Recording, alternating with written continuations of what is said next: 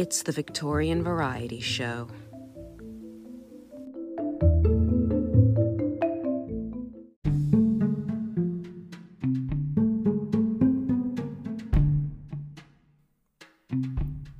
Number 24 A pudding made of small birds. Industrious and intelligent boys who live in the country are mostly well up in the cunning art of catching small birds at odd times during the winter months.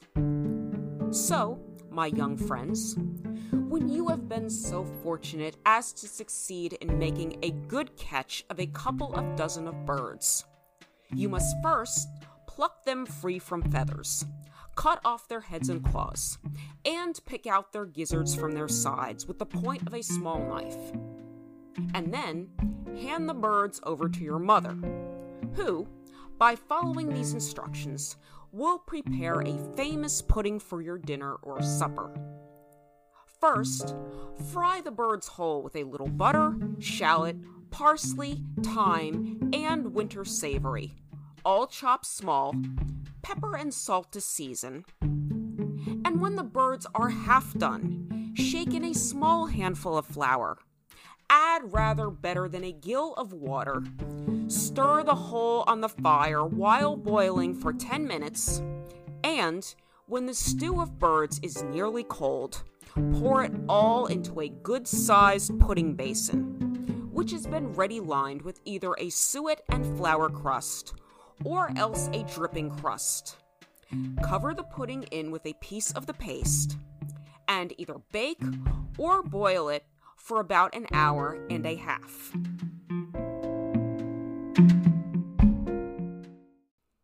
This is the Victorian Variety Show podcast, in which I take an in depth look at aspects of life during the Victorian era that generally don't get as much attention as perhaps they should in an academic setting or in media representations of that time period.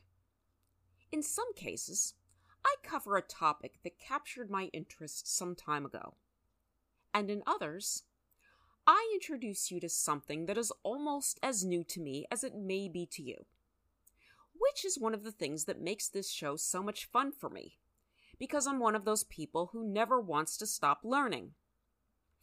My name is Marissa, and the recipe that I just read is called A Pudding Made of Small Birds, taken from A Plain Cookery Book for the Working Classes by Charles Elmé Francatelli. Although, on the one hand, this excerpt made me cringe because I'm a bird lover who frequently posts photos of birds I see on Instagram and rarely eats poultry. As a podcast host, I thought it would serve as an appropriate introduction to Francatelli, whom I'd never heard of until two days before I started working on this episode. One night during a commercial break in a show I was watching on Discovery Plus, I was searching for free public domain ebooks to add to my tablet, as I often do, and since food is one of my favorite things in the world, I'm always happy to add more vintage cookbooks to my virtual collection. So I downloaded Francatelli's book the second I saw it.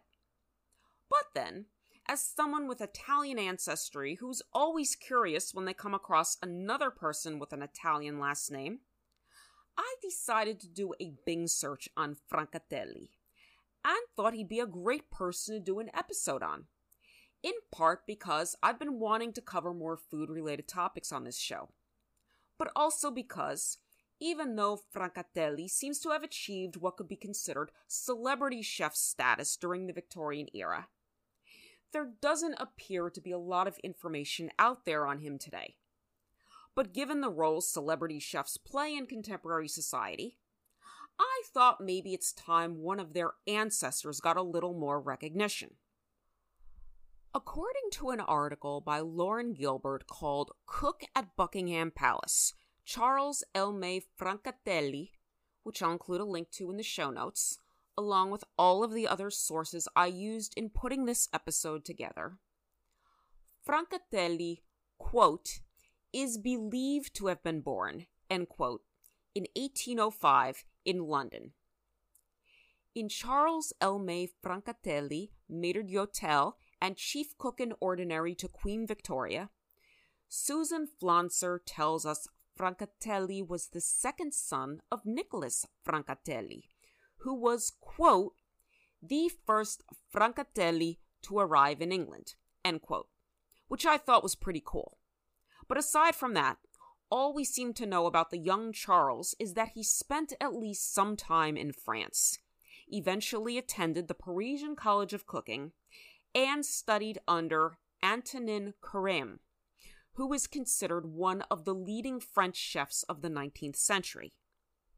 To give you an idea, Wikipedia refers to Carême as, quote, the king of chefs and the chef of kings, end quote, and credits him with identifying the main sauces on which French haute cuisine is based. On returning to England, and based on the information I found so far, I don't know where Francatelli might have worked as a chef in France or how old he was when he returned to England. He served as chef de cuisine for several noblemen, including the Earl of Chesterfield and Sir Herbert Jenner Fust, before taking a position at William Crockford's St. James Club, a gentleman's gambling club in London that was popularly known as Crockford's Club in 1839. While at Crockford's, Francatelli met William George Hay, the 18th Earl of Erroll, who, in November 1839, became Lord Steward to Queen Victoria and thanks to a recommendation by Hay. Shortly after the chief cook at Buckingham Palace left his position in March of 1840, Francatelli took over as maître d'hôtel and chief cook in ordinary to the Queen. Francatelli worked at Buckingham Palace for two years, until March of 1842. According to an article on Francatelli on the Cook's Guide website, there's been some speculation over the years as to how enthusiastic Queen Victoria was about Francatelli's specialty, French cuisine. And Prince Albert is also thought to have preferred less extravagant culinary preparations. However, if you're up on modern day celebrity chefs, you're probably aware that a number of them have been accused of having fiery temperaments and over a century before people like Marco Pierre White and Gordon Ramsay were yelling and cussing at their co-workers in kitchens, Francatelli was earning a reputation for being difficult to work with, you might say. And it seems likely that this reputation ultimately led to his parting of ways with the royal family. In particular, in Charles Elmé Francatelli, Crockford's, and the royal connection, Colin Smythe cites a Morning Post article from December 2nd, 1841, that tells of a quote unquote fracas at Buckingham Palace between Francatelli and a Mr. Norton, who is identified as the Queen's deputy comptroller. According to the Morning Post, quote, it is well known that broils, jealousies, and ill feeling to a great extent have been existing in the royal establishment ever since the appointment, at the instance of His Royal Highness the Duke of Sussex, of the Honorable Charles Augustus Murray to the office of Comptroller of Her Majesty's Household. That gentleman, immediately on entering office, caused many old and valuable servants of the royal household to be pensioned or sent to the right about, in order to make way for a large number of French servants who now fill some of the principal offices in the royal establishment. Mr. Norton, by his judicious management, has done much towards allaying the ill feeling among the servants, which this injudicious change naturally created, and by his straightforward, manly conduct, has gained the respect of those over whom he has had control. Francatelli, on the contrary, has kept his department in continual broils, which have been the cause of many dismissals and numerous complaints to the Lord Steward. On Monday last, Mr. Francatelli took an opportunity of insulting Mr. Norton in the presence of all the pages and about forty others, when high words ensued, which ended in a policeman being sent to take Francatelli into custody. But he managed to make his escape before the officer arrived. The result of the investigation was the suspension of Francatelli until the matter shall be laid before Her Majesty and Prince Albert, when there is no doubt that measures will be adopted to prevent a recurrence of such disgraceful proceedings. Although Francatelli returned to his position at Buckingham Palace following this fracas, Smythe notes that three months' notice was given, and none of the sources I looked at were able to verify whether Francatelli gave notice himself or whether it was given on his behalf. But after leaving the palace, Francatelli returned to Crockford's, where his cooking seemed to be greatly appreciated. In the words of William Henry Gregory, a member of parliament cited by Smythe, Francatelli, quote, was unequaled there was a first rate supper, gratis, with the best champagne for those who hungered and thirsted after midnight. And he remained at Crockford's until they closed in January of 1846. Afterward, Francatelli held positions at a few other gentlemen's clubs, such as the Coventry House Club in Piccadilly and the Reform Club in central London, and another royal household, Marlborough House, which, during Francatelli's tenure, which lasted around two years in the early to mid 1860s, was the home of the Prince of Wales, who would later become King Edward VII. While at Marlborough House, he took on a management position at St. James's Hotel in Piccadilly where he also appears to have been in charge of catering both large banquets and smaller gourmet dinners that drew the attention of the press. According to the 1868 edition of the Epicure's Yearbook and Table Companion by William Blanchard Jerrold, quote, Nobody would for one moment think of comparing the most carefully prepared dinner for 60 with such a menu as Francatelli prepares for half a dozen in Piccadilly. Francatelli is, beyond all question, the greatest artist who is catering, at this present writing, for the gourmets of London. After leaving the St. James's Hotel, Francatelli took another management and catering position at the Freemasons Club in London's West End and remained there until shortly before his death in 1876. I realize that I kind of went over all those positions quickly, and according to Smythe's article, Francatelli butted heads with a few of his later employers. But it does also seem to me that his cooking earned him a great deal of respect overall. And because of that, he was able to take on a wide variety of different jobs. And then there was his writing. The Cook's Guide tells us that although Francatelli was capable of creating elaborate meals that pleased royals and gastronomes alike, he did appreciate simpler forms of cooking, and was actually known as something of a quote unquote culinary economist. This makes me think about what I said a few minutes ago about Prince Albert's alleged lack of enjoyment of extravagant meals, regardless of Francatelli's reason for leaving Buckingham Palace. If this is true about Prince Albert, was Francatelli aware of this when he worked at Buckingham Palace? And if so, did he ignore his employer's preferences and cook what he thought would please royal palates? Unfortunately, based on the information I found, I can't say one way or another. At any rate, this appreciation of more straightforward meals was perhaps best reflected in his cookbooks, starting with The Modern Cook, which was first published in the UK in 1845 and the US in 1846. This book, which sold well on both sides of the pond, was geared more toward the upper classes. But from what I can see, the recipes are generally short and to the point, with Francatelli pointing out, for example, that his cream bechamel sauce, quote, is not expensive, neither does it require much time or trouble to make, end quote. And that just because something's simple doesn't mean that it's trivial or that caution should be thrown to the winds in its preparation, as can be seen here.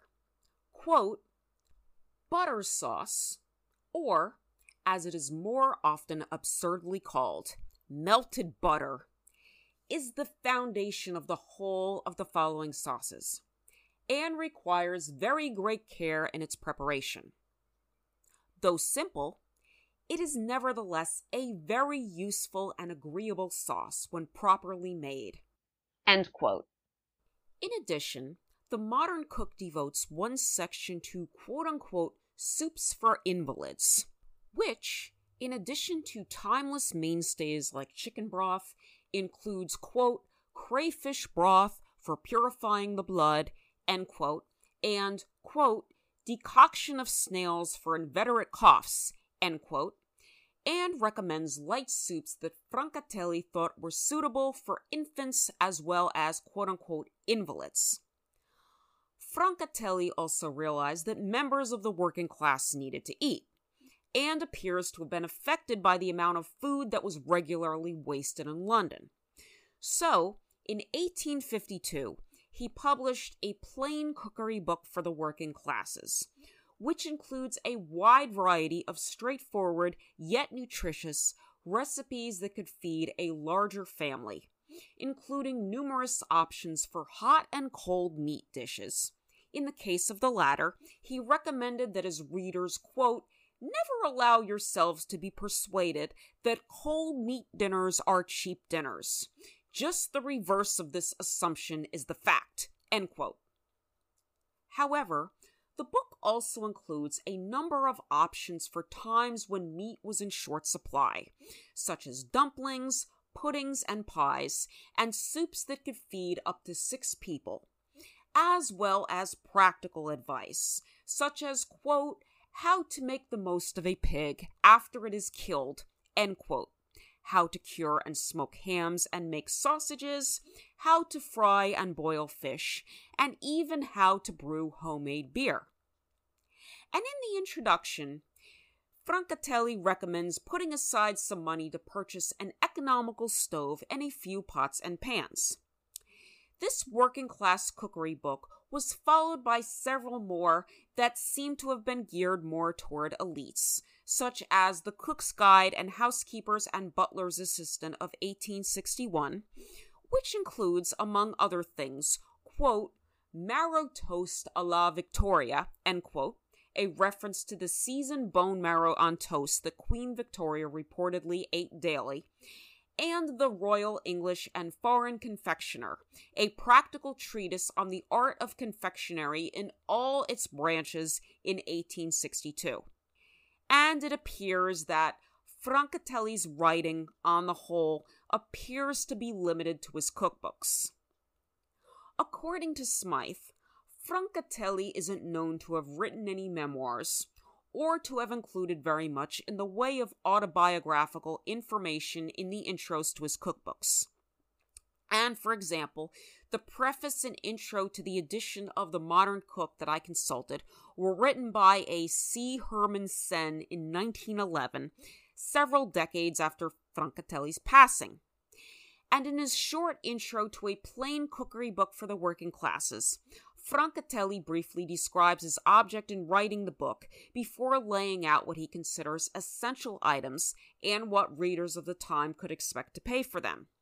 This lack of personal information is disappointing not only for those of us who might enjoy reading that type of thing, but it also may be the reason why there's little accurate or consistent information to be found on him compared with other well known chefs of the early to mid 19th century, such as Louis Eustache Ude and Alexis Benoit Soyer, both of whom were born and raised in France, but found fame and fortune in England. Smythe suggests that Francatelli didn't write about himself very much because he didn't have the time, which on the one hand I can understand, given what we've seen about his employment history and also what I know about a chef's hectic schedule from reading Anthony Bourdain's Kitchen Confidential, which is one of my favorite books of all time. But on the other hand, I'm like, that sounds like a cop out that he didn't have the time to write about himself. So, even though I was excited about doing this episode, I have to admit that it's been a challenge.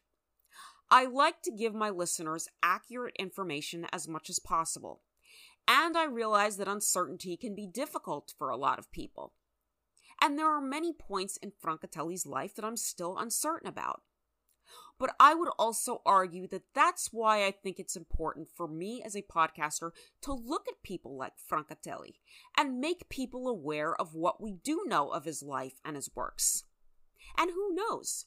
Maybe more information on him will come to light in the future.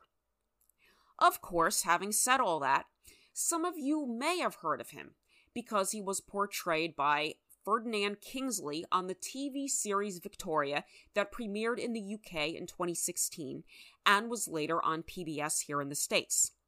I personally haven't seen this series yet, but according to Wikipedia, in the series, Francatelli married Queen Victoria's hairdresser, and he and his wife leave Buckingham Palace to open their own hotel. Neither of which seems to have happened in real life, so there's that. But whether or not you heard about Francatelli prior to listening to this episode, I would love to know what you think. Email me at the Victorian Variety Show at gmail.com or leave me a voice message at podcasters.spotify.com slash pod slash show slash marissa hyphen d96 slash message. Also, even though I have been terrible at keeping up with social media lately, you can also follow me on Twitter if you don't already at twitter.com slash victorianvariety1 or on Mastodon at, at marissa at is.nada.live. If you would like to support this show financially, there are a few ways in which you can do that. You can become a monthly supporter for as little as 99 cents a month US at podcasters.spotify.com slash pod slash show slash Marissa hyphen D96 slash support. Or you can make a one-time donation at buymeacoffee.com slash MarissaDF13 on my Linktree page or on the Good Pods app. Also, I would greatly appreciate it if you could take a moment to rate and review this podcast on Apple Podcasts, Good Pods, Spotify, Podchaser, Audible, or wherever you listen, as that will help this podcast reach more listeners. And I just want to take a moment to give a shout out to Lindsay of the Ye Old Crime podcast and Dustin of the Sandman Stories Presents podcast for spreading the word about my show on Twitter recently. Lindsay and Dustin are fantastic at what they do, and I'm a huge fan of both of their shows. I also feel incredibly lucky to know both of them.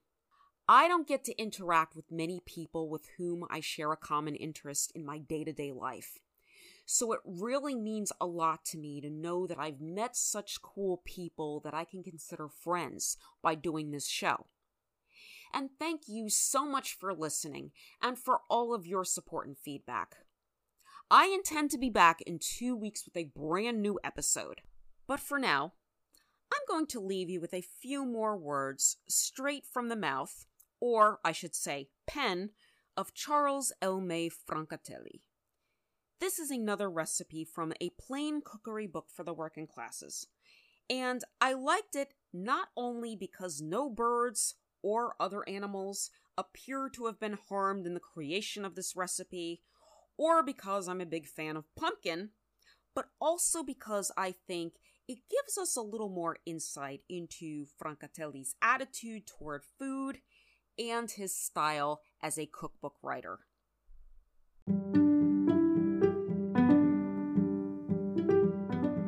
Number 114 Pumpkin Porridge. Am aware that pumpkins are not generally grown in this country as an article of food for the poorer classes. And more is the pity. for they require but little trouble to rear and yield an abundance of nutritious and cooling food at a small cost. The chief reason for the short supply is, I imagine, the want of knowledge for turning the pumpkin to good account as an article of food. I am now about to supply easy instruction to convey that knowledge to whomsoever may stand in need of it. Peel and slice up as much pumpkin as will produce about 8 ounces for each person, and put this into a boiling pot with 2 ounces of butter and a quart of water. Set the whole to boil very gently on the fire until the pumpkin is reduced to a pulp, and then add half a pint of buttermilk or skim milk to every person who is to partake of the porridge. You then stir the porridge over the fire for about 15 minutes longer, taking care that it does not boil over. Season with salt and a little nutmeg, and eat it with toasted bread for breakfast or any other meal.